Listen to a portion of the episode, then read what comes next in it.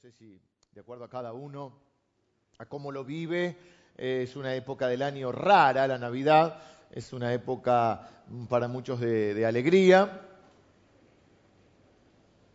para otros quizá no tanto, son épocas de, de presencias y son épocas de ausencias también para muchos y de recuerdo y, tiene muchas, muchos factores que, que influyen en, esta fecha. Pero por otro lado, para nosotros los cristianos es la fecha eh, puesta, diríamos, establecida como, como la, fecha para celebrar el nacimiento de nuestro Dios. Eso a lo largo de la historia ha generado mucha polémica porque eh, es lo más probable que no sea una fecha acorde en cuanto a es probable que el Señor Jesús no haya nacido en diciembre, sería muy impensado, eh, muy poco probable que en, una fecha como diciembre, que es el invierno, eh, en Belén, donde nació Jesús, pudiera él estar en un establo y en un pesebre. Y entonces esto genera discusiones porque se ha tomado otra fecha, la intención de quienes eh, barajaron esta fecha era contrarrestar otras fiestas paganas, es lo mismo que está la discusión del arbolito y todas esas discusiones en las cuales este, creo que los cristianos no debemos centrarnos, sino centrarnos en que hay una fecha para recordar, eh, lo recordamos siempre, pero hay una fecha para recordar el nacimiento del Señor y sobre todo tenemos la oportunidad, los cristianos, de explicar qué es la Navidad, de explicarle al mundo qué es la Navidad. Entonces, en vez de combatir eh, o, centrar los debates en pequeños asuntos que no son los centrales y que por otro lado los que no son cristianos no les interesa, se puede conversar de eso, pero digo, no entrar en debate, sino utilizar este tiempo como una oportunidad para explicar el verdadero sentido de la Navidad, quién es el Salvador, ¿Por qué necesitamos un Salvador? ¿De qué vino a salvarnos? Cosas que hemos a lo largo de estos años enseñado, aprendido, compartido juntos. Y que esta sea una fecha eh, realmente donde nos, que tenga ese propósito para nosotros a lo cual hemos sido llamados, a ser testigos de Dios. Y que sea una fecha en la cual nosotros podemos ser testigos del Señor y ser portadores del mensaje más glorioso, el mensaje del Evangelio, que es el mensaje de salvación. Así que vamos a una serie media breve de... Mm, hoy vamos a, a ver algunos eventos que tienen que ver con el nacimiento de Jesús. El domingo que viene vamos a tener la gran fiesta de Navidad. 17 es el domingo que viene, estoy bien. Vamos a tener la obra, una obra especial, un musical, obra de teatro, 12 canciones propias, tiene 11 o 12 canciones propias. Eh, bueno, es una, una, una, gran oportunidad también para atraer personas a que puedan verlo. Va a estar en los tres servicios del domingo, o sea, a las 9, a las 11 y a las 19 horas. Eh, y por otro lado, luego ya estamos en el 24. 24 de diciembre, domingo 24 de diciembre, que vamos a tener también los tres servicios. El de la noche va a ser un poquito más acotado, es decir, un poco más breve. Va a ser de, vamos a tener a las 9, a las 11, y el de la noche va a ser a las 19 horas, de 19 a 20 horas, o sea, una horita, donde nos vamos a reunir, orar juntos, los que puedan, ¿no? Los que tienen que recibir gente entendemos que es más difícil o tienen que ir muy lejos, pero aquellos que por ahí van a, tienen por ahí una, una fiesta más, más, reducida en personas o por ahí que van a la casa de alguien, pasan por aquí y juntos vamos a orar, celebrar al Señor y, darle gracias obviamente por su salvación, orar juntos entre hermanos, bendecirnos y una sorpresa que la iglesia tiene para aquellos que puedan estar viniendo. Eh, ese mismo esquema vamos a repetir el 31. 31 mm, vamos a hacer las dos reuniones de la mañana normalmente y la reunión de la noche más breve y donde vamos a agradecerle al Señor por un año más. Pasa un año y un año menos, no, un año más que el Señor nos ha permitido vivir, estar este, en esta tierra y yo siempre creo que si Dios nos deja en esta tierra es porque tiene propósitos para nosotros. Bueno, vamos a mirar hoy Lucas capítulo 2 y vamos a aprender del Salvador, que además de ser nuestro Salvador, es nuestro modelo de vida, es nuestro ejemplo de vida. Además es el objeto de nuestra fe, es decir, nuestra fe está puesta en Él y en lo que Él ha hecho, pero en el caso de hoy vamos a ver cómo algunos aspectos de, las circunstancias que rodearon al nacimiento del Salvador y también algunos aspectos, eh, voy a mencionar, de la vida del Señor. Es para mí eh, un desafío especial eh, en Navidad, porque uno no es que quiere ser original, pero sí es cierto que tantos años predicando en la fecha de Navidad y en general con todos ustedes. Eh, así que eh, es un desafío para mí tratar de no repetirme y de no... Este, no me gusta tomar mensajes de otros años. Por, algunos por ahí se podría, pero no quise hacer esto este año. Y es cierto que para ustedes también es un desafío la Navidad en ese sentido porque la mayoría de ustedes conoce los eventos de Navidad, la mayoría de ustedes ha escuchado cientos de predicaciones sobre la Navidad, sobre los Reyes Magos, oro, incienso y mirra, y sobre María, la favorecida. Y el año pasado hicimos canciones de Navidad y tomamos todas las, eh, canciones registradas, porque hay varios eh, protagonistas de los eventos, todos los eventos cercanos, desde la Anunciación en adelante, que cantan a Dios. Ahí está la canción de Zacarías, la canción de María, la canción de Elizabeth, creo que no me acuerdo. Vimos un... Bueno, eh, entonces vamos a, mirar hoy Lucas 2, eh, en el nacimiento de Jesús. Yo no voy a leer todos los versículos, solamente voy a leer algunos de ellos. Ustedes saben que Jesús nació en Belén y se crió en Nazaret. La familia de Jesús vivía en Nazaret, por eso lo conocemos como Jesús de Nazaret. Pero Jesús nació en Belén. Jesús no era tan pobre, o no era pobre, yo creo que no era pobre en realidad, no era pobre que él vivía en un establo. Jesús era hijo de María y de José, padre adoptivo, carpintero, y vivían en Nazaret. Tener una carpintería, pienso yo, y un oficio en ese tiempo era algo ya, diríamos, eh, más que digno y aceptable. O cualquier oficio es digno y aceptable. Me refiero a que no es que él era un mendigo o era alguien, eh, sus padres eran desempleados, no tenían trabajo. No, él eh, pertenecía a esta familia. ¿Qué sucede? bueno, lo habrán visto también en las representaciones de Navidad, hubo un gran censo. Tenían que censar a la población y la población tenía que ir a donde eran, de donde eran originarios. De donde era eh, José, era de la casa de David, de Belén, por lo tanto él tenía que ir a Belén a empadronarse. Como,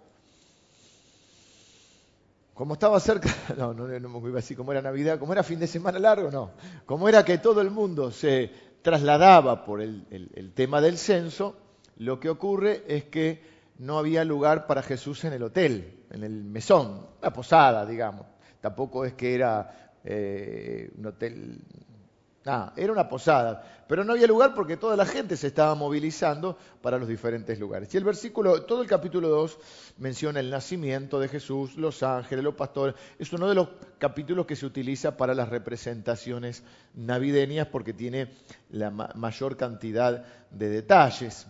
Yo diría que junto con Mateo son los dos que tienen la mayor cantidad Y el versículo 6 dice, y aconteció que estando ellos allí, o sea, eh, José y María, se cumplieron los días de, de su alumbramiento, o sea, María estaba por parir y dio a luz a su hijo primogénito, a Jesús, y lo envolvió en pañales y lo acostó en un pesebre porque no había lugar para ellos en el mesón.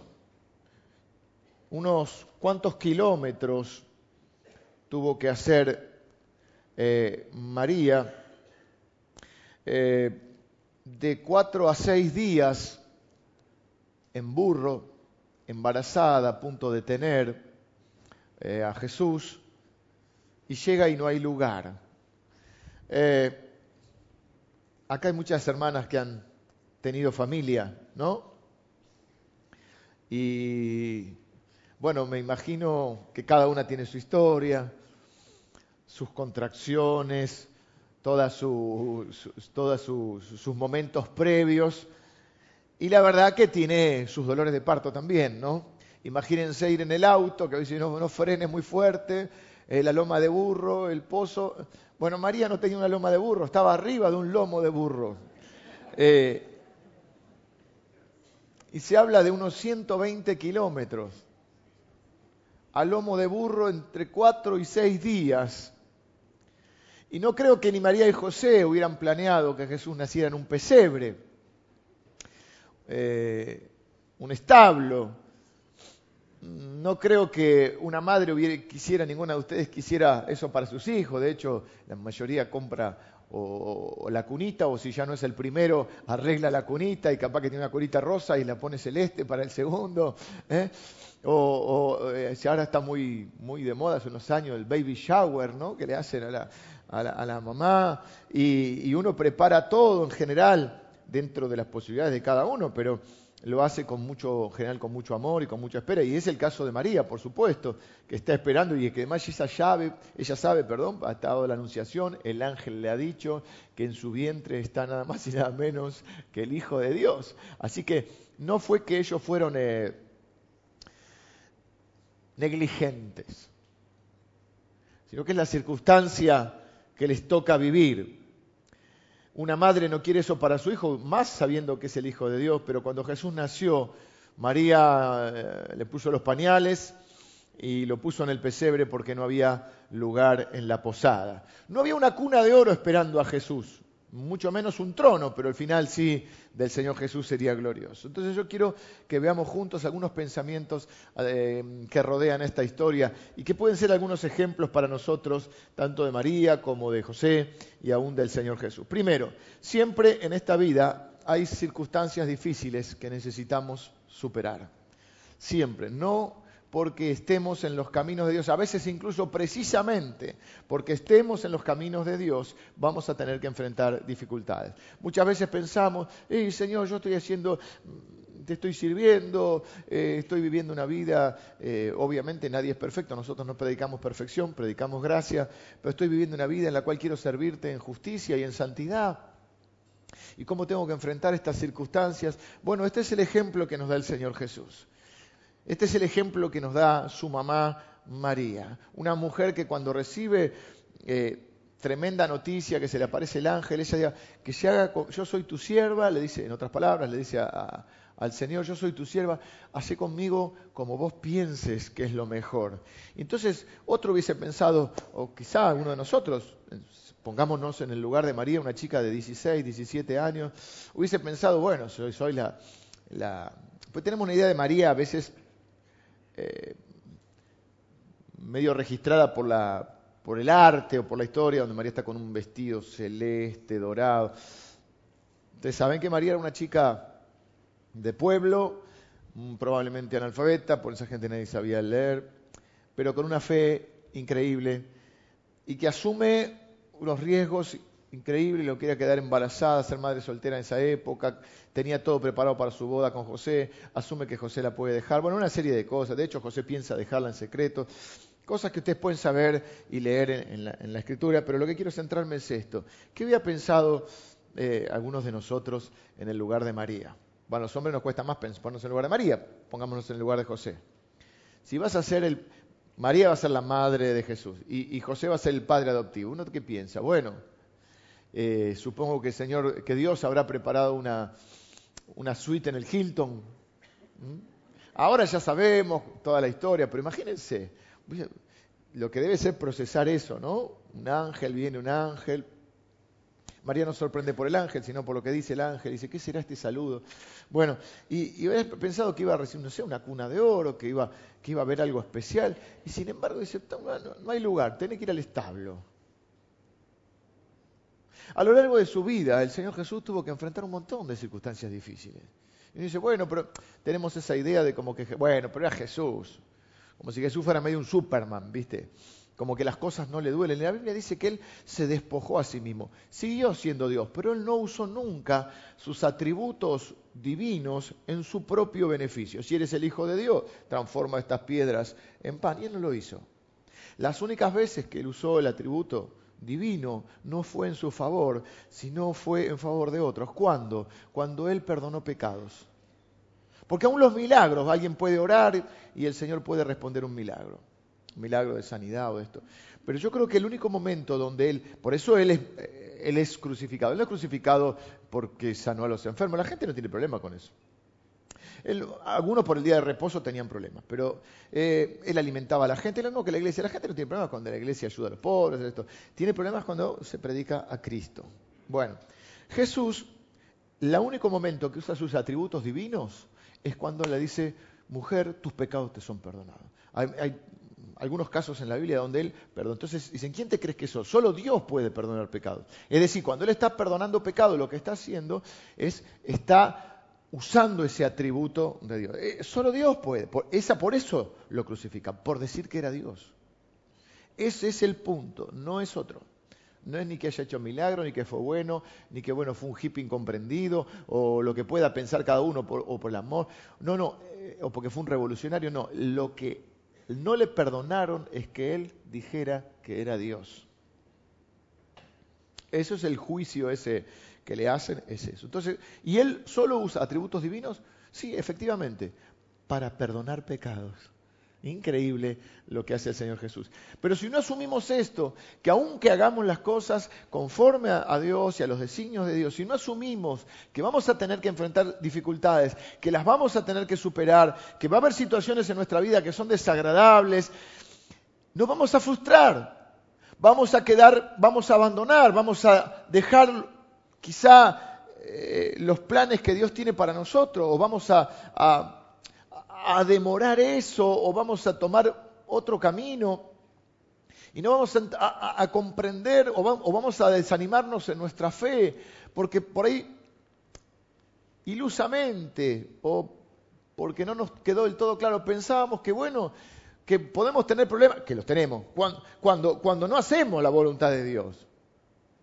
Pero si estoy haciéndolo, Dios, eso te descoloca más. Es cuando Pablo, el Pedro dice, ninguno padezca por homicida, por ladrón o por, por, hacer algo malo. Pero aquel que padece por, por, Cristo, por la causa del Señor, es bienaventurado. Así que siempre va a haber dificultades que tenemos que, que enfrentar. Y Dios nos va a dar la fortaleza. Mi primer punto es ese. Hay circunstancias difíciles que necesitamos superar y no dudar en lo que Dios nos ha dicho. Hay una frase que tenía anotado, se ve de otra prédica, porque esta Biblia tiene unos, unos cuantos años. No es la primera, tengo varias guardadas, se van rompiendo. dice, no sé de qué, sería la, prédica, pero dice, no dudes en la oscuridad lo que Dios te dijo en la luz. Eh, cuando Dios se le acercó, a, se le presentó a María, le habló de que, de que ella era muy favorecida, que ella era una bendita de Dios, y que en su vientre iba a ser este, que el Espíritu Santo iba a venir sobre ella. Y ella recordó todo eso, pero podría incluso haber dudado, porque podría pensar, Dios tenía todo preparado, me van a recibir en anda, venga señora, usted es la Madre de Dios, venga, pase acá, está la mejor habitación, todo preparado para que nazca Jesús, y tiene que ir, la mandan al establo. Pero cuando luego, si uno sigue leyendo, se presentan ángeles y los pastores y cuentan, eh, los ángeles se le presentan a los pastores, se arma ahí la, la escena típica navideña que usted ve con el pesebre. Que vamos a aclarar, lo único que vamos a aclarar, no hay problema, déjelo porque ya los compró, no lo va a andar sacando este, a los tres reyes magos, ¿vio? Melchor Gaspar y el negro Valdés, lo total no pasa nada, pero no estaban, no estaban, no estaban eh, los magos que no eran magos, parece que eran astrónomos, llegan a la casa de Jesús cuando Jesús ya es un niño, ya no es un bebé, y porque bueno, los Herodes, una serie de cosas, así que no llegan al pesebre, llegaron como, por lo menos como dos años más, dos años después. Y no dice que eran Melchor Gapar y el negro Baltasar. Aparte, ¿por qué la aclaración, no? Porque Melchor y el negro Baltasar. Bueno, dice, el otro era gordo, petizo. Eh, no, no, no. Tenemos que estar. Eh, pero como ahora estamos con la inclusión, y algunos piensan que eran 70 los, los sabios de Oriente, eh, porque armaron tal, tal caravana que, llamó la atención. Pero si los tiene, déjelos ahí en el. Póngalo un poquito más atrás. Están llegando, están llegando. Pero eso está bueno, porque uno yo de chiquito pensaba que Jesús vivía en un pesebre. Viste, que decía que vivía ahí, que era tan pobre que no tenía. No, no, no. Y dice la Biblia que cuando vienen los, pastores y, y, le cuentan todo esto, María dice que guardó todo en su corazón. Y uno debe guardar, no debe guardar en su corazón rencor, no debe guardar en su corazón amargura, porque eso te enferma, te contamina, y de la abundancia del corazón habla la boca. Si vos querés saber qué hay en el corazón de alguien, tenés que ver cómo habla. No para juzgar, simplemente para veces decir, bueno, estará herido en su corazón, o estará herida, o hay tristeza, o hay amargura. La tristeza es, un sentimiento bien. El problema es cuando guardamos amargura, o si eh, yo al fin y al cabo sirvo a Dios y ahora tengo que venir acá a un pesebre maloliente. Imagínense lo que olía el pesebre, ¿no? Usted sabe a lo que huele pesebre. Fíjense que hay perfume con olor a, eh, lavanda, a olor a, o sea, vienen las propagandas de perfume ahora es todo splash así, marino, pero no hay uno con olor a pesebre. ¿No? Huele mal. Y los americanos usan una frase que a mí me, gusta, no sé si tiene algún, Bueno, acá se dice, este asunto me huele mal, pero eh, los americanos tienen una frase cuando están enojados con algo, dice, esto apesta. Y hay situaciones en nuestra vida que apestan, que huelen mal, que no son desagradables. Pero tenéis que entender que en esta vida va a haber situaciones que tenés que enfrentar. Jesús tuvo que enfrentar primero esta circunstancia. Imagínense, Dios, Jesús es Dios mismo, no es un ser creado. ¿Sí? Estamos claros. Se encarnó. La, la doctrina de la encarnación es importante. Jesús se hizo hombre. Pero Jesús es Dios siendo Dios, no estimó el ser igual a Dios como cosa que aferrarse, dice Filipenses, sino que se despojó a sí mismo, tomando, eh, hecho semejante a los hombres, y, estando, y después tomó forma de siervo. Y estando en la condición de hombre, dice que se humilló a sí mismo. O sea, fue dentro de los hombres el más humilde, el más siervo. Eh, imagínense Jesús eso. Pero Jesús sabía que, la vida es así, que hay cosas que enfrentar. Jesús después tiene que ir, antes de comenzar su ministerio público, pasa 40 días en el desierto. con todo lo que eso implica. ¿Y cuántas veces los cristianos usamos esa figura? Sí la usamos. Esto apesta, por ahí no la usamos tanto porque nos suena muy americana. Pero sí usamos la figura, los cristianos de desierto. ¿Cuántas veces sentimos que estamos en un desierto? Hay uno, había un, cantante de los cristianos que cantaba una canción que decía, cansado del camino, sediento estaba el tipo. ¿Mm? Un desierto cruzado. Y a veces sentimos que en nuestra vida hay situaciones que son un desierto. Y después tuvo que enfrentar la cruz, que ya es otra cosa. El desierto es esa sensación de, que vamos a desfallecer y que no hay, no hay para dónde salir, porque para un lado para el otro es desierto. Y después está la, sensación de, la, situación de cruz, que esa ya es la de un dolor inminente, un sufrimiento, diríamos, supremo. Gracias por la palabra, supremo. Entonces en nuestra vida va a haber cosas que huelen mal, situaciones desagradables, pesebres malolientes, va a haber desiertos y va a haber situaciones de cruz. Y en todas tenemos que saber que superarlo. ¿Cómo superarlas? Bueno, la Biblia dice en Hebreos que el Señor la superó por el gozo puesto delante de Él. Es decir, pensar en el resultado final, en por qué, por eso Jesús fue a la cruz. Jesús dice, yo podía decirle a mí, al Padre, orar al Padre y podría enviar ángeles acá y antes cuando lo quieren detener. Dice, pero no, tiene necesario que se cumpla la voluntad del Padre. Y yo creo que Jesús, por ejemplo, eh, en el desierto decía, bueno, son estos 40 días, pero después voy a empezar un ministerio glorioso. Y yo creo que en la cruz él decía, bueno, de, bebé no sé qué decían, porque era bebé. Pues era un bebé. Esa es otra, tener que meterse en un bebé y depender de otro ser humano. Y en la cruz yo pienso que decía son 72 horas, tres días, ¿no? Tres días desde la cruz al, tercer día resucitó, no sé si son 72 justos, pero bueno, eh, en, tres días voy a estar entrando, porque está, imagínate, estaba en la cruz, o todo el sufrimiento previo, el calvario. Y yo creo que la única forma de, soportarlo es, como dice la Biblia, por el gozo puesto delante de Él. Es en, en tres días yo voy a estar delante del Padre y voy a salvar a la humanidad. Estoy salvando a la humanidad. Estoy haciendo la voluntad de Dios. Creo que lo que nos ayuda es ver un poquito más allá. Así que no te sientas mal porque tengas que enfrentar esto, o porque tengas que enfrentar el rechazo, o porque tengas que enfrentar la indiferencia, o porque tengas que enfrentar la hostilidad. Tenés que, claro que nuestro Señor le pasó todo esto. Y la Biblia dice que el siervo no es mayor que su Señor. Y si a Jesús lo trataron así, ¿cómo pensás que te van a tratar? Ahora, ninguno padezca ni por homicida, ni por ladrón, pero si alguno padece como, como hijo de Dios, como por haciendo la voluntad de Dios, dice que somos partícipes de los padecimientos de Cristo y somos bienaventurados. Punto número dos, no te desesperes. La Biblia dice en uno de los libros de sabiduría más lindos que todo tiene su tiempo y que Dios lo hizo hermoso en su tiempo. Pero hay tiempo que estamos viendo capaz que no es hermoso.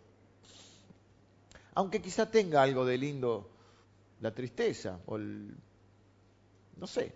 Por ahí en esos momentos son momentos donde podemos experimentar el consuelo de Dios o la presencia de Dios, la fortaleza del Señor.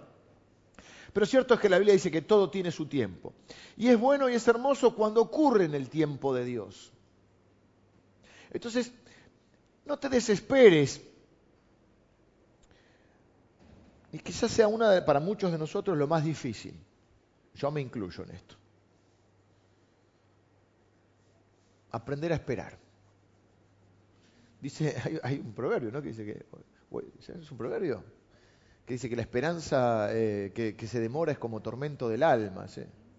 Un salmo. Bueno, había otro dicho que más popular que dice, el que espera desespera.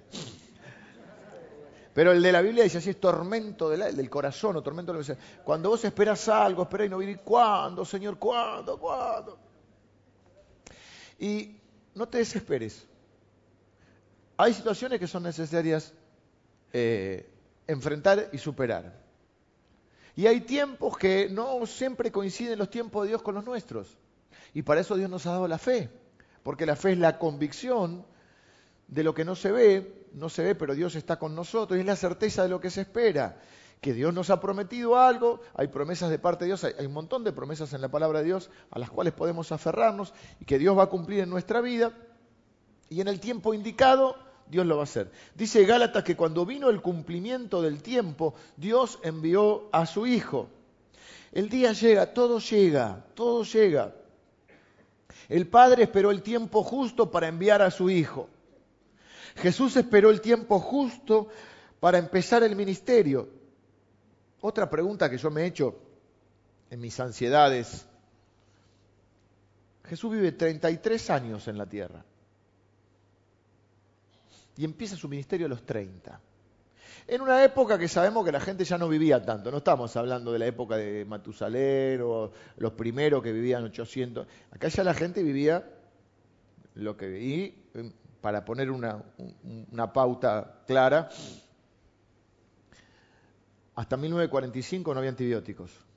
45, ¿no? Por ahí. No había antibióticos. La gente, una infección fuerte, se moría. La gente vivía menos. Tenemos, hay, obviamente que hay casos, eh, pero la realidad es que la gente vivía menos tiempo. Y Jesús además sabía que, Jesús sabía todas las cosas sabía que tenía que ir a la cruz, que el tiempo se acercaba. O sea, Jesús va a la cruz a los 33 años. Yo digo, en esa época, que un judío como Jesús a los 12 años era mayor de edad, decían el bar, bar y era mayor de edad. Espera hasta los 30 años. Yo digo, a los 20, yo no soy el remaduro, pero a los 23 me casé. No sé tú. Estoy cumpliendo estos días. Ayer fue el civil, que sería el civil. El lunes el, la iglesia, que es lo que festejamos. 24 años de casado. Saquen la edad. Las nieves del tiempo platearon mi 100. Eh, y cuatro, no, 28 años con, con Lili.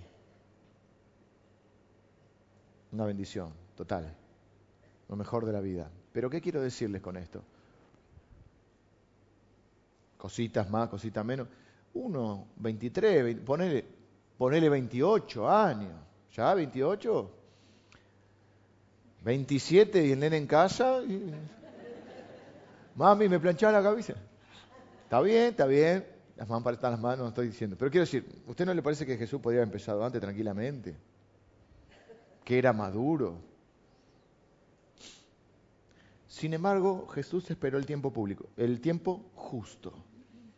No es bueno antes, no es bueno después, el tiempo justo. Y 30 años tiene Jesús. Yo tenía veintipico y, siempre desesperado, siempre apurado por el futuro y todo, y ya quería hacer esto y lo otro, y decía, no, Señor, esto... y muchas veces me preguntan, ¿hasta cuándo, Señor? Y el tiempo lo determina Dios, el tiempo justo. Y hay que saber esperar, no hay que desesperarse. Repito, si el Señor Jesús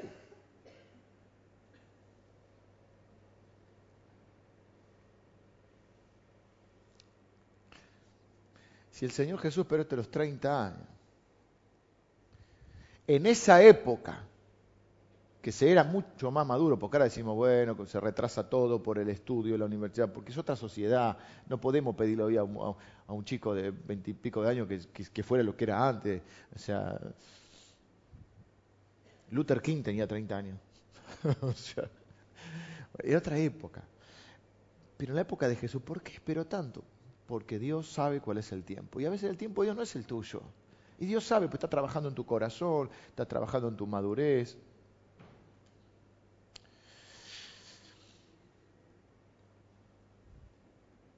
El Espíritu Santo, si bien hay intervenciones divinas, ¿cuándo es la irrupción del Espíritu Santo? En el tiempo justo en Pentecostés, en Hechos, en el libro de los Hechos. Esperen, dice Jesús, que sea el tiempo que le dice a los suyos, recibiréis poder cuando haya venido sobre vosotros el Espíritu Santo. Esperen el tiempo justo. Y ellos esperando, ¿y cuándo viene? ¿Cuándo viene? Jesús tuvo 40 días luego de la, resurrección, eh, enseñándoles y hablando acerca del reino de Dios. Si, ¿por qué nos manda el Espíritu Santo ahí rápido? No, en el momento justo. Y todo lo hace todo. Miren, yo pensaba esta semana, de esa cosa que uno va pensando, que Jesús nació, por eso digo, dice que Dios, el Padre lo envió en el momento justo. He nacido Jesús, hoy no era lo mismo. Había un imperio, había una, lengua mucho más eh, eh, amigable para todos. Había, había un tipo, digámoslo, había pena de muerte. Hoy son pocos lugares los que hay pena de muerte. O sea, que estaba todo, yo pensaba en mi cabeza, estaba todo eh, pensado por Dios.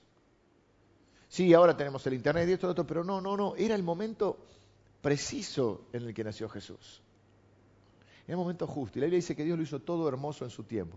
Aunque a veces no lo entiendas, aunque a veces decís, ya está, Señor, ya está. Hasta. Pregunta que hemos hecho cuando vimos el libro de Malaquía, ¿hasta cuándo? Sin embargo, Dios lo hizo. Entonces no te desesperes. Tenés que saber que hay circunstancias que tenés que superar. Dios te va a dar la fuerza para hacerlo. No te sientas mal por, eso. No significa. Sí, podemos revisar cuando estamos sufriendo o cuando hay obstáculos. Podemos revisar y hacer ser autocríticos. Porque puede ser que estemos equivocados y que algún obstáculo lo que nos haga nos demuestre que tenemos que rectificar el camino. Pero si estamos seguros que es estamos caminando en obediencia al Señor, si estamos seguros que Dios está eh, conduciendo nuestra vida, si estamos dentro de las imperfecciones de un ser humano, sirviéndole en justicia y en santidad, es normal que tengas obstáculos. Es, parte de la vida. Es más, es parte de la batalla espiritual que también peleamos. No peleamos contra la gente, pero hay obstáculos para intentar detener el propósito de Dios. Pero si Dios te ha dado una promesa, no hay quien pueda detener la promesa. Y si Dios se ha propuesto bendecirte, no hay nadie que pueda detener la bendición de Dios. Pero tenés que esperar. Y no te desesperes. No abandones. Dios tiene planes y también tiene tiempos para cumplir. ¿Es bueno casarse? ¿Qué dicen? Yo que cumplo 24 estoy contento. No los veo, hermano. Va, va, póngale ganas, que hay que almorzar hoy mediodía, vamos. Pero no es bueno casarse a los 13 años. Tiene su tiempo. Cada cosa en la vida tiene su tiempo.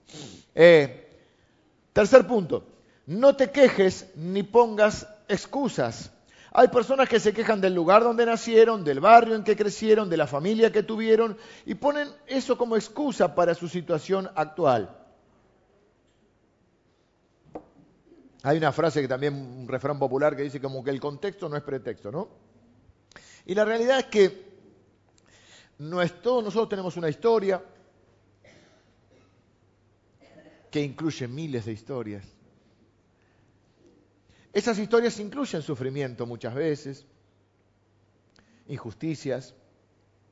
Y lo que nos ha sucedido, yo creo que sirve para, muchas veces, para explicar o para entender por qué somos como somos o por qué reaccionamos como reaccionamos. Pero no debe ser una limitación para vivir en el propósito de Dios. Porque hay, una tensión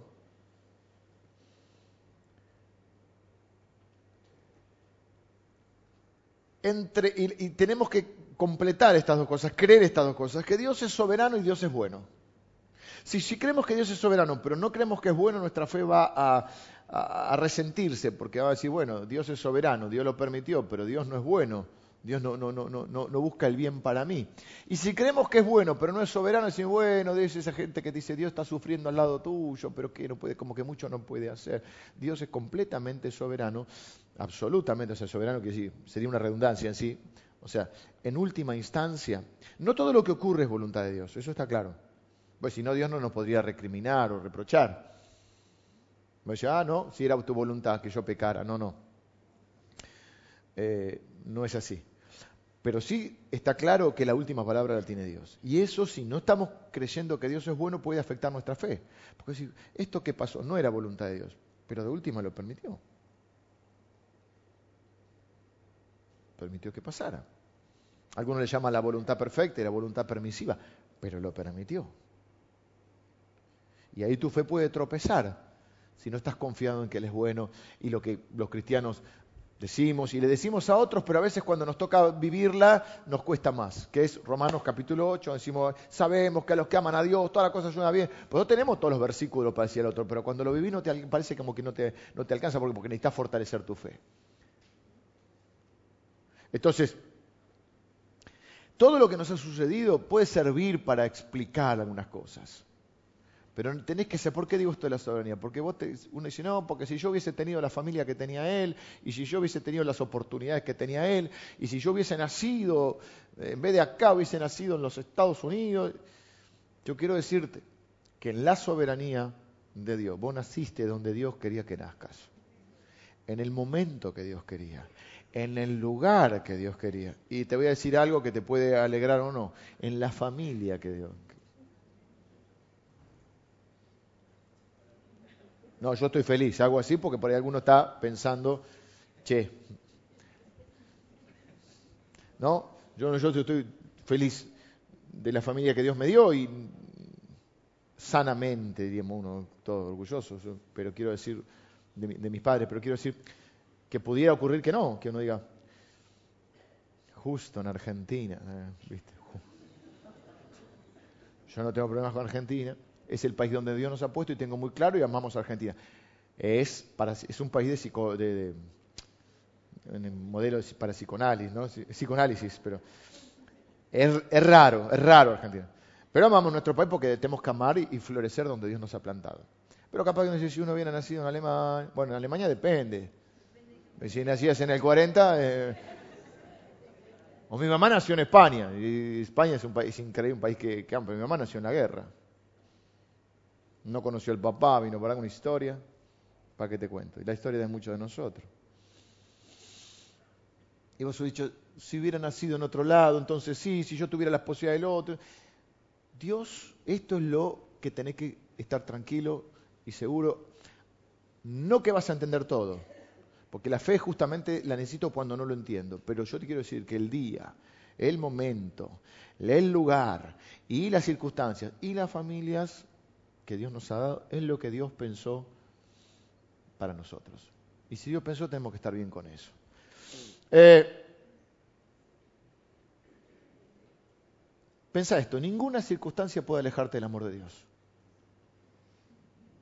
Esto es lo que dice Romanos en, ese capítulo 8 glorioso. Estoy seguro de que ni la muerte, ni la vida, ni ángeles, ni principados, ni potestades, ni ninguna cosa creada me podrá separar del amor de Dios. Yo este mensaje lo escribí pensando en personas que por ahí no tuvieron un gran comienzo. Porque Jesús no tuvo un buen comienzo, si se quiere. Pensaba también que Dios hace las cosas de manera difícil. A Dios le gusta el camino difícil. Y yo creo que eso la Biblia lo explica también. Porque entonces lo hace como para que no quede duda. Cuando Él interviene, no quedan dudas de que es Él. Porque si son cosas posibles, podríamos atribuírselo a otro el mérito. Pero por, un ejemplo, hay un, hombre que se llama Gedeón, no tienen por qué conocerlo, estaba en la Biblia. Gedeón tiene que ir a pelear contra un ejército enemigo en el nombre de Dios, tiene como 30.000 soldados y, Dios le dice, Jesús iba a decir, Dios le dice, mira, ponelo a tomar agua, los que toman agua con la rodilla y los que toman derecho del agua, o los que toman con la mano, no me acuerdo cuáles eran los que se quedan, quédate con eso. Y va achicando, achicando y se queda con 300. 300. Decir, pero 3.000 ¿por qué? Porque Dios no comparte su gloria con nadie. Nunca intentes eh, llevarte la gloria ni los méritos. Los méritos siempre son de Dios. Si hay algo bueno en nosotros, que eso que la gente puede ver en nosotros, nosotros podamos dirigir siempre la mirada a Jesús. No seas de esas personas que dicen, porque yo, porque yo hago esto, porque yo hice lo otro. No, deja. Deja que dice la Biblia que Dios es el, el dador de todas las cosas y que si nos usa es un honor y un privilegio y nada más. Pero Jesús lo hace de la manera difícil, por eso una virgen. Por eso una virgen. Porque si una mujer normal, pero una virgen y Jesús no tuvo humanamente un buen comienzo. Y yo escribí este mensaje en aquellos que, quizás no tuvieron un buen, comienzo, pero la, Biblia dice que no importa tanto cómo empieza tu vida, sino cómo va a terminar. Y que tengas fe para afrontar lo que tenés que afrontar. Y que no te desesperes. Y que no te quejes tanto. Poquitos sí nos quejamos todos. No te quejes tanto eh, de las circunstancias que, que te han tocado vivir o las que, las que te tocan, sino pensá que Dios está en control de tu vida. Sos un hijo de Dios, camina en su voluntad, camina en, santidad. Y yo pensé en las personas que un mal comienzo o en aquellos que no tuvieron las oportunidades que otros tuvieron. O que a veces, bueno, a veces quedamos enganchados en que sí las tuvimos, pero no las aprovechamos. Mire, si no, porque si yo he tenido que jugamos ese juego que yo le llamo, es un juego el juego de si yo, si yo, si yo hubiese hecho, si yo hubiese, o si yo no me hubiera equivocado, o si yo, bueno, Dios no se va a sorprender con tu equivocación, porque Él ya la sabía. No quise que esté de acuerdo, pero ya la sabía.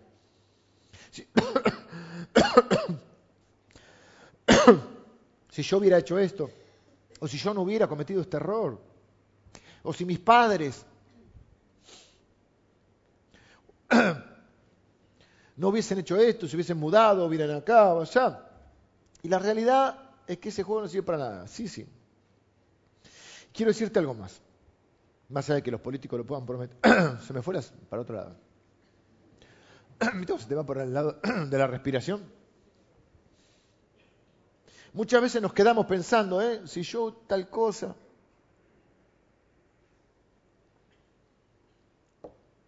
Las cosas son como son. Quiero decirte algo más. Por más que los políticos te prometan, la igualdad de oportunidades no existe. No olvídate.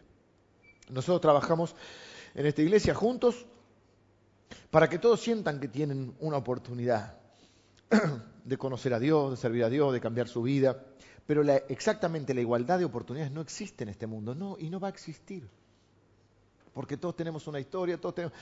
La Biblia lo enseña. Hay uno que nació con un talento, el otro nació con dos talentos, el otro nació con cinco talentos. ¿por qué este tiene todos los talentos y yo tengo talento para meter la pata? bueno, es un talento.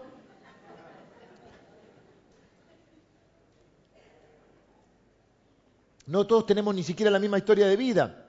Seguramente otros tuvieron más oportunidades. ¿Y qué vas a lograr con eso? ¿Qué vas a lograr compensar las oportunidades que no tuviste? Simplemente va a ser una excusa, un pretexto Tu contexto lo vas a usar de pretexto para no caminar y hacer lo que sí podés hacer, con las oportunidades que sí tenés, con las cosas que sí tenés. Si yo tuviera, si yo cantara como cantan los chicos. Y si yo, bueno, y, pero no, no, no, no, es, no es sabio ni útil compararse con los demás. Eso te puede llevar o al orgullo o a la amargura, a la frustración, al conformismo o a la soberbia. Por ejemplo, cuando decimos, ah, bueno, eh, yo no soy tan bueno, pero por lo menos no soy como este. Orgullo. O a la frustración. Mira este, todo. Billy Graham está a punto de cumplir 100 años, no se murió, ¿eh? que algunos me dijeron otra. Este hombre, debe ser el hombre más, uno de los hombres más utilizados por Dios, obviamente hay un montón, pero del siglo XX. Eh, bueno, pero nació en Estados Unidos, yo nací acá en Morón. Yo nací en La Plata. Luis Palau es argentino. Y usted me dirá, ¿qué debo hacer para heredar la vida eterna? Luis Palau nació en Argentina. Motesi también. Bendice a Dieguito Maradona, decía. Hombres de Dios, tremendo hombre de Dios. Y si, te comparas con eso te vas a frustrar. Pero no tenés que compararte con eso. Hay una diferencia entre Competencia y excelencia. Nosotros buscamos la excelencia. La excelencia no es competir con el otro, es mejorar uno cada día. Vamos a suponer, ahora no quiero competir con él, no le quiero ganar. El pastor Javi Gómez me inició en esto del... Yo no soy un runner. Un runner son los corredores, no soy un runner. Pero tengo que hacer algo. Entonces, con paciencia y, comprensión, me acompaña a correr pastor Javi, que es más joven, corre más. Y él, él está fresquito como una lechuga, paramos en un kiosco a comprar, yo estoy todo así. Y me dijo el del kiosco el otro día, estás destrozado. Así, había un sol, ¿viste? Y si él está fresquito como una... Sí, estaba intacto. Y entonces salimos a correr. Y me dice, voy, vamos a correr siete kilómetros. Y después un poquito me lleva por unos recorridos. Yo, yo, yo me entrego. Y fuimos a correr hace poco una, maratón, 15 kilómetros. Lo terminé. No les cuento cómo, pero terminé. Entero, entero, digno, llegué digno. en un tramo de la maratón, bueno, Javi me esperó, podría haber llegado antes. Había otros chicos de la iglesia también, fuimos con En un tramo de la maratón, es como que vas eh, sale todo el, malón, diríamos, oh, todo sale, oh. no, vos tenés que salir en tu ritmo, ¿viste? Así que yo, se vaya tranquilo, voy, pum, pum, pum, fresquito como una lechuga. No, pero bien. Pero al principio dejan salir a los que ya son los competidores reales, los que compiten por puntos, porque te da puntos para los Juegos Olímpicos. Y esos salen con una zancada así, ¿viste? Entonces, en una parte, ponele que vas por el kilómetro 4, 5, eh, hay una avenida, en una avenida, a veces pasa que hay como una especie de conos, están los que estamos yendo y después hay que doblar y están los que están volviendo. Que igual falta, ¿no? Pero... Y yo ya iba tranquilo, pero sintiendo el... Y de frente venían... Así la zancada el tipo, ¿viste? Musculoso, ¿viste? Casi, sí, sí, sí, eso, me tiro al costado, traeme una cerveza, una más. Traeme unos manicitos, me quedo acá. Te frustrás. Capaz que lo hicieron en, no sé, en cuánto tal, creo que 40 minutos, menos lo hace. Yo tardé una hora 40. Digno, no fui el último, había un montón atrás mío. Había gente que llegaba y lloraba de la emoción, ¿viste? Bueno, son runners. Yo ni llorar podía, yo no tenía más, sudor. Pero ¿qué quiero decir? Que un día corrió cinco, otro día corrí, ya de ocho llevo corrido varios, otro día corrí una de diez. No me voy a hacer runner igual. Me gusta más otro deporte, pero, ah, pero corrí quince. La excelencia es superarse uno mismo, no es compararse con otros. Si hoy corro ocho, mañana puedo correr diez y pasado voy a correr quince. Y si puedo correr dos, dos. Con las oportunidades que tengo, con las circunstancias, con el contexto que tengo, con la edad que tengo y con, lo que me toca vivir. Entonces, la competencia es compararse con otro. La excelencia es como, diríamos, como compararse con uno mismo y mejorar y superarse en todos los ámbitos, en el carácter, y en la oración. Yo, yo, te lees el libro de, qué sé yo, Watchman Nee, un, sabio. Uy, este oraba a las 4 de la mañana, ¿viste? Y vos decís, yo son las 8 y no me puedo, Señor. Bueno, no vas a empezar como Watchman Nee, pero empezá por orar todos los días. Cinco minutos, diez minutos. ¿Te das cuenta? Superate a vos mismo. No estés mirando al otro, porque o te vas a frustrar o te vas a conformar, porque yo puedo decir, y bueno, yo la corro, yo voy caminando. Total, hay otro que no camina 15. Y sí, va a haber uno. Si me comparo con el de la, zancada, me tiro al piso, pero si me comparo con este gordito, ¿me entendés? Y capaz no doy mi mejor, no doy mi mejor, mi mejor eh, esfuerzo porque me conformo en eso. Ah, bueno, yo tengo mis cositas, pero al menos no soy como este. Entonces, cualquier comparación te va a llevar a la frustración o a la soberbia o al orgullo. Y lo importante es que te lleve, que te compares como y que te desafíe a cada día avanzar un poco más y a superar esos. Eh, el punto no es si tuviste la oportunidad de otro o no. El punto es cuáles son las oportunidades que vos tenés son las oportunidades que vas a tener? ¿Cuáles son las oportunidades que Dios te dio? Aún de lo, miren, de lo, de, lo, de lo que uno malo la Biblia promete que Dios va a hacer algo bueno, ¿no? Y yo creo que los grandes ministerios salen de los grandes sufrimientos, de los grandes dolores. Las personas que han atravesado alguna situación de sufrimiento, de dolor, de esa situación probablemente surge un gran ministerio. Porque ¿quién va a poder entender el sufrimiento de otro sino el que sufrió lo mismo? ¿Eh? Y último punto, bueno, además, por supuesto, no solo este el plano humano, sino nosotros contamos con lo que yo llamo el factor Dios. La Biblia dice, en Dios haremos proezas, que no solo vos vas mejorando en tu, sí tenés que poner de tu parte, pero con la confianza de que Dios va a hacer lo que vos no podés hacer. Dios te pide que vos hagas lo posible, Él hará lo imposible. Último punto, cada obstáculo es una oportunidad. No importa si sos débil en algo, es la oportunidad para que se haga fuerte y en su fuerza alcance sus propósitos. Hubo muchas personas en la Biblia, yo noté algunas, que no pusieron sus ojos en el, contexto o en las oportunidades que habían tenido o, o en su historia, sino o en sus debilidades o en sus falencias, sino que pusieron sus ojos en el Señor. Miren, Abraham no podía tener hijos, era estéril, le creyó a Dios y de Isaac vino una nación entera. José fue vendido como esclavo por los hermanos, pero nació para salvar a Israel y que no murieran de hambre. Moisés era tartamudo, fugitivo y exiliado de Egipto, pero nació para liberar al pueblo de Dios de la esclavitud. David era el más pequeño de los hermanos, ni se acordaba el padre que tenía un hijo más, pero nació para liberar al pueblo de Dios de la mano de los filisteos y ser el rey más importante de Israel. Salomón fue el hijo de David con Betsabé en una situación de adulterio y de pecado.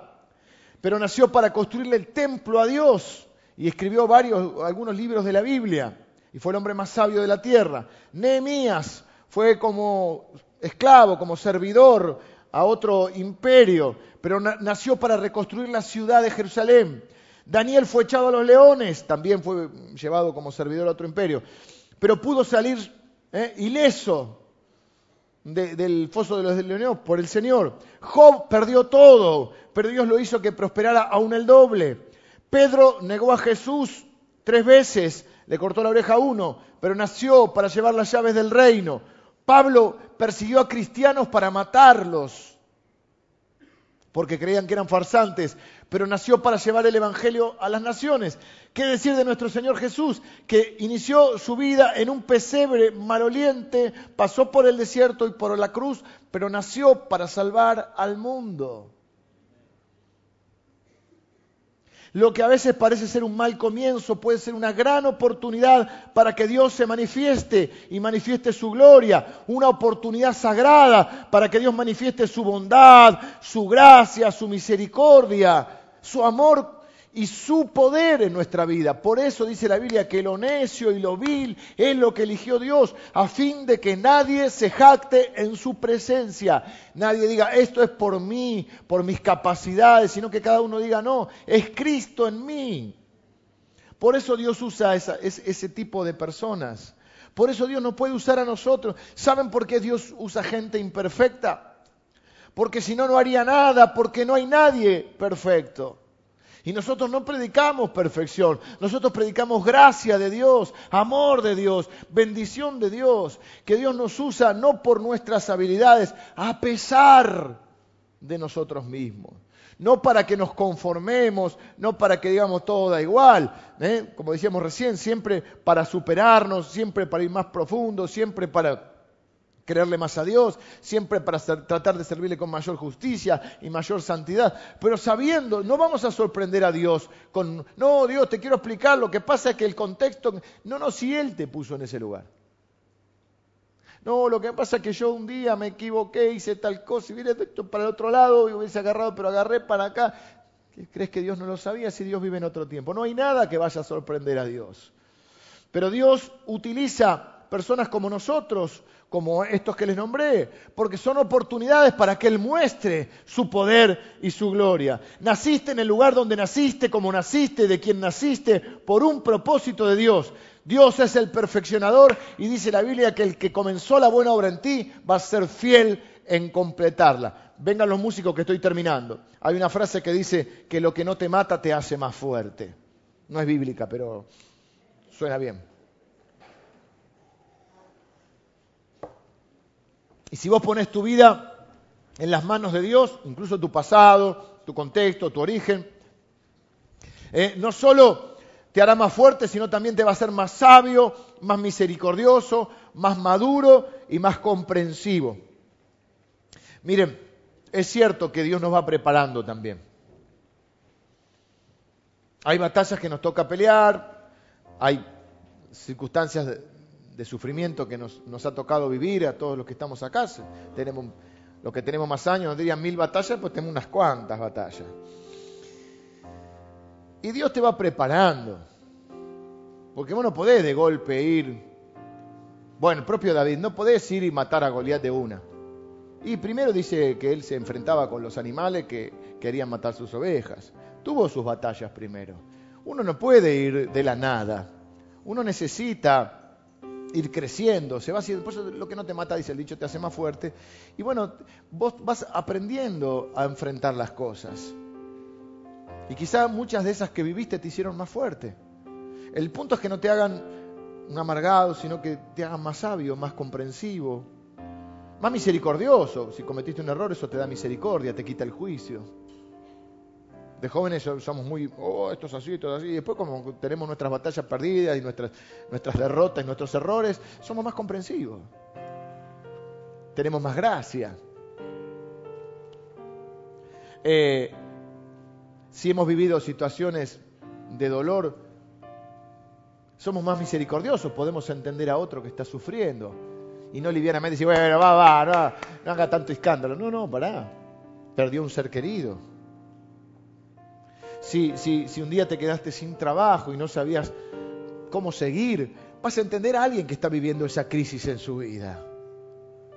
Y vas a poder ser mucho más compasivo, más empático. ¿Saben lo que es empatía? Sí, la empatía es ponerse en el lugar de otro. Creo que, no sé, los, los indios americanos decían algo así. Nadie puede entender a alguien si no camina 20 días con sus mocasines. Hay que ponerse en el lugar del otro. Y eso te lo da el sufrimiento, porque ese, había uno de los, de los grandes eh, filósofos griegos que decía que el dolor es el mejor maestro. Nuestro mejor maestro es Dios. Pero utiliza el dolor para eso. Así que deja de ver las cosas que te rodean y a veces las negativas y cree en las promesas que Dios dejó escritas para vos.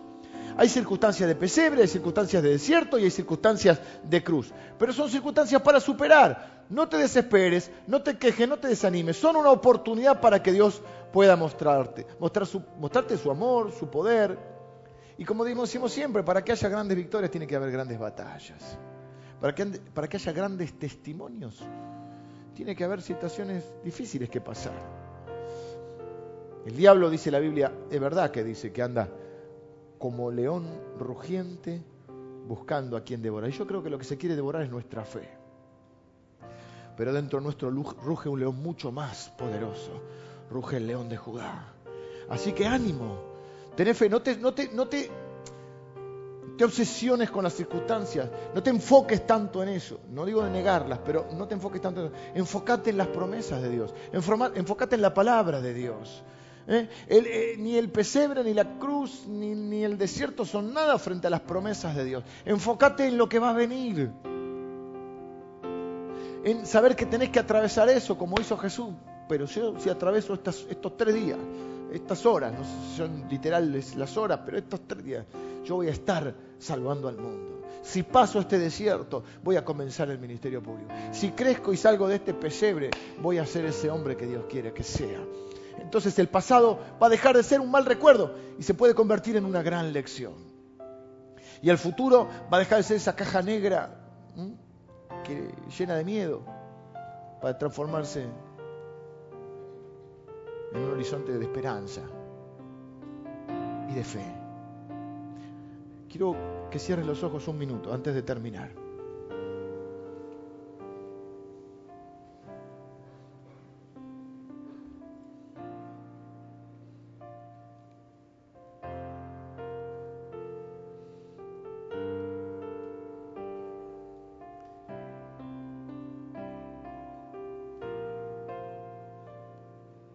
Terminar hoy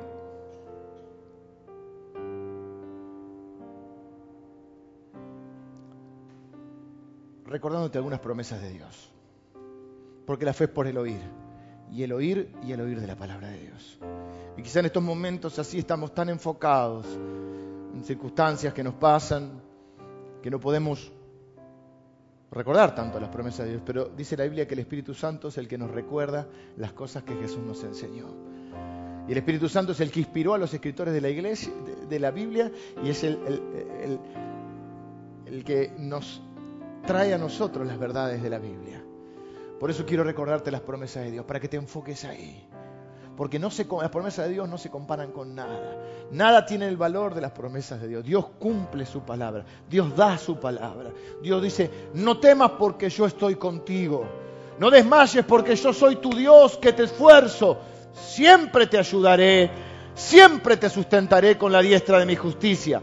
Yo te escogí antes de la fundación del mundo y te bendije con toda bendición espiritual en Cristo Jesús. Con amor eterno te he amado. Por tanto, te he prolongado mi misericordia. Mis ojos están sobre ti. Tú eres mi siervo, tú eres mi elegido. Nunca te dejaré, jamás te abandonaré. Siempre te ayudaré, te guiaré y velaré por ti. Yo soy el que hace nuevas todas las cosas. Yo soy el que abre caminos en la soledad y ríos en tu desierto. Yo iré delante de ti y enderezaré los lugares torcidos, quebrantaré puertas de bronce, cerrojos de hierro haré pedazos, y te daré los tesoros escondidos y los secretos muy guardados, para que sepas que yo soy tu Dios.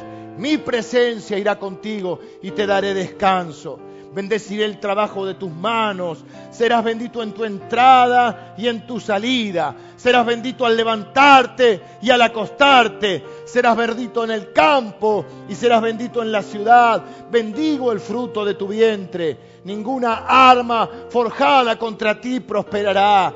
Yo soy el que borra tus rebeliones por amor de mi nombre.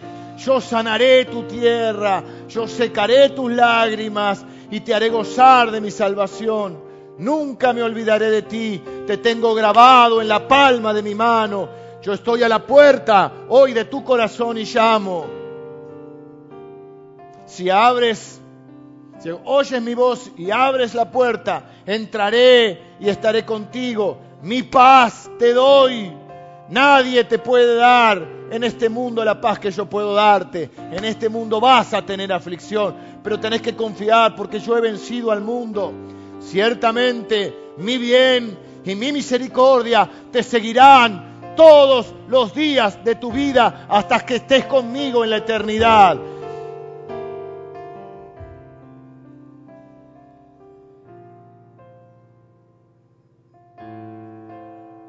Gracias Señor por tu palabra. Gracias por tus promesas, Señor. Tu palabra es verdad, Señor. El valor de tu palabra es verdad, Señor. Dice tu palabra en una promesa también que nunca vuelve vacía tu palabra, sino que hace aquello para la cual lo enviaste, Señor. Y tú has enviado esta palabra para traernos fe en nuestro corazón, fortaleza interior, para superar los obstáculos que tengamos que superar. Yo bendigo a cada uno de mis hermanos que recibe tus promesas, que son el ancla de nuestra alma, Señor. Nos aferramos a tu palabra, Señor. No importa, Señor, cuál haya, sido nuestro comienzo, importa cuál será nuestro final, Señor. Y un día estaremos cara a cara delante tuyo, Señor. Y queremos haber vivido de una manera que sea aprobada por ti, Señor. Queremos servirte en justicia, en santidad, en obediencia y en amor. Señor, yo bendigo a cada uno de mis hermanos. Sobre todo aquellos que quizá no han tenido un gran comienzo, quizá no han tenido mm, las oportunidades que esperaban o sienten que han dejado pasar oportunidades. Señor, tu palabra dice que todo tú lo usas para bien, Señor.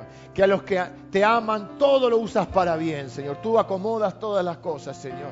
Padre, nosotros nos aferramos a ti, nos aferramos a tu palabra y, Señor, recibimos tus promesas, porque tus promesas son sí y son amén en Cristo Jesús nuestro Señor. Amén.